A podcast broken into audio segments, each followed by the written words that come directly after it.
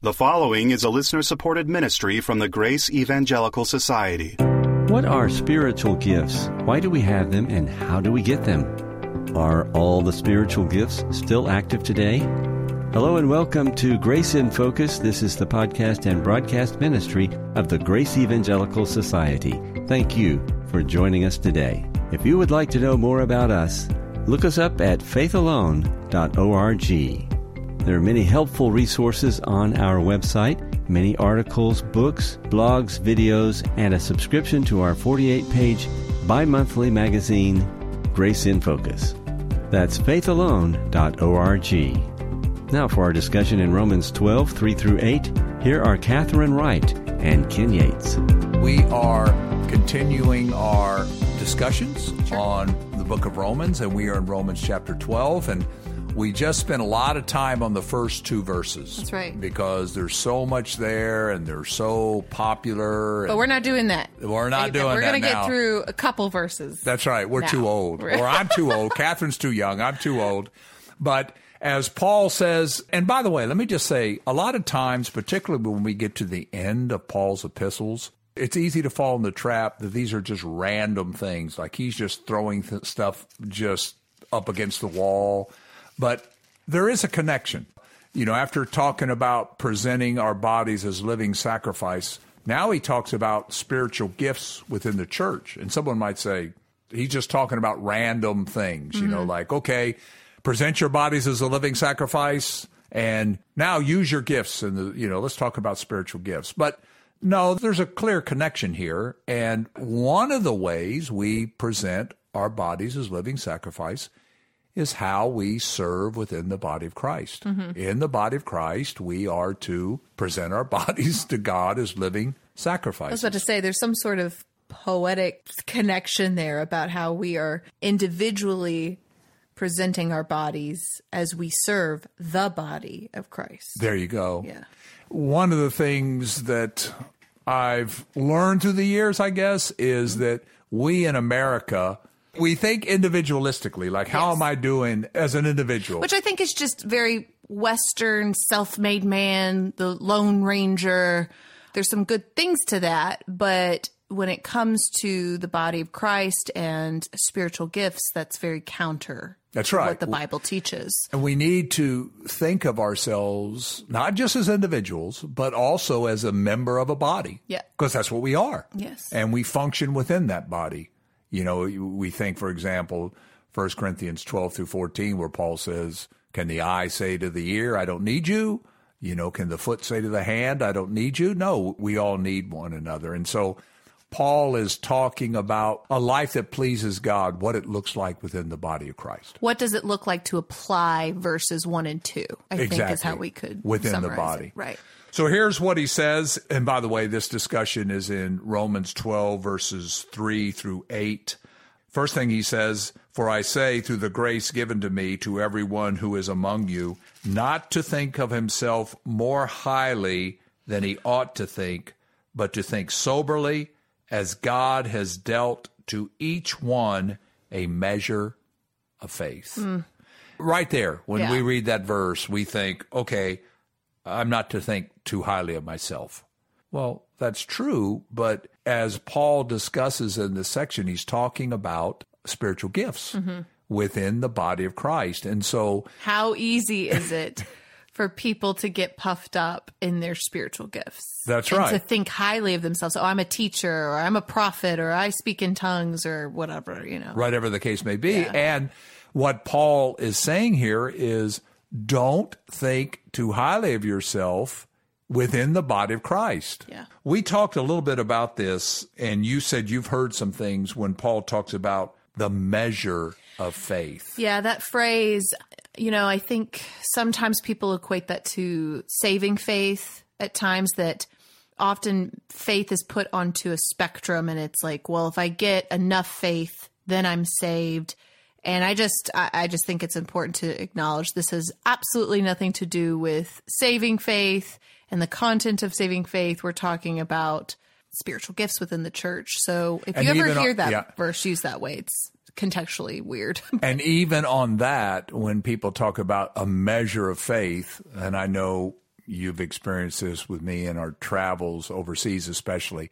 They'll talk about if you have a lot of faith, Right. then this is true of you. Or if Or going back to the gifts, if you have a lot of faith, you'll be a prophet. right. Or the irony, again, it's that idea they're thinking very highly of themselves in that they've been given more faith in some way. I can't remember who it was, if it was Bob Wilkin or someone else talking about the Ed Sullivan show. We got a really big show. You know, people will say, you got a really big faith. Yes. You, you know, a big faith is Right. you really, really believe it. Uh, but that's not Paul. And by the way, the New Testament doesn't teach that. Faith is being convinced something is true. That's right. So if you have a great faith, those passages that speak about that, what it's talking about is you are convinced of many different things being true.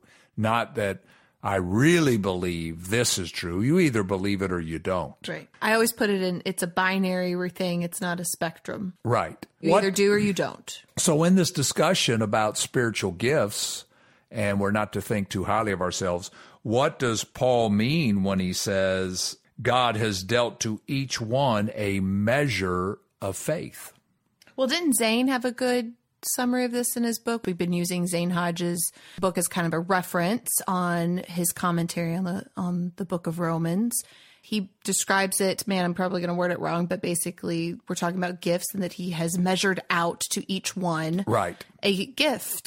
There you go. Um, so the general principle here that Paul has given is in the body of Christ, we are to operate with the abilities and gifts that God has given us mm-hmm. And not think too highly of ourselves. And obviously, here, as Paul was talking earlier in the first two verses, don't be like the world, because how does the world operate? Me, me, me, me, me. That's right. I want to be the big man on campus. I want to I want to be the important person. And we've all seen it where people they're not as important or is not as smart as they think they are. We've been studying, uh, we did not plan this, but it just so happens we were just talking about Third John, And Diotrephes, Diotrephes, who loves the, what's the word that's used? preeminence. Preeminence. That's right. And so he's a believer, but he desires to be the most important guy on campus. You know, he wants to be the big shot. And because of that, he is not taking in other teachers. And so, yeah, this is a big issue within the body of Christ. That is not presenting yourself as living sacrifices who are being transformed by the renewing of your mind. This is puffed up and it's a problem. yes, and so Paul in this section is saying whatever gift you've been given, use it and be content with that. And be humble about that. This, Right. Don't think highly of yourself. this can be a problem. This can Oh, be yeah. a walking according to the flesh. If you have the gift of teaching, for example, and you meet someone who's a better teacher than you, or they're smarter than you, or they have a, a bigger following, you know, even in our culture, you know, how many followers do you have on social media? It's so easy to fall into that trap. Can I also point out something that we kind of touched on in the last episode, I think, about what we're talking about is not living the Christian life in the sense of a carnal Christians who, who's out, you know, drinking or, you know, sleeping around. Smoking dope Right. We're right. talking about fleshly living, you know, in the flesh. For Paul is living that legalistic life. Well, how easy is it to slip into that mindset because of your gift, because of your spiritual gift? Again, that's not that's not a fleshly lifestyle in the sense of being a drunk or a drug addict or something like that, but it is living a legalistic, puffed up, prideful way, which is also one that will reap consequences. You know, I just realized as you mentioned that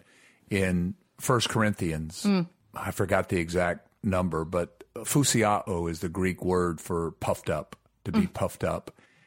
And I forget, like it occurs eight times in the New Testament, and seven of them are to the Corinthians. And it's mm-hmm. interesting that at Corinth there was this problem with the spiritual gifts. And I think all of us who are honest with ourselves, we can say, yeah, this is this is a sin we can all succumb to. Mm-hmm. And I don't care what your spiritual gift is. But it's also one that is so deceptive because you can become convinced that it's okay.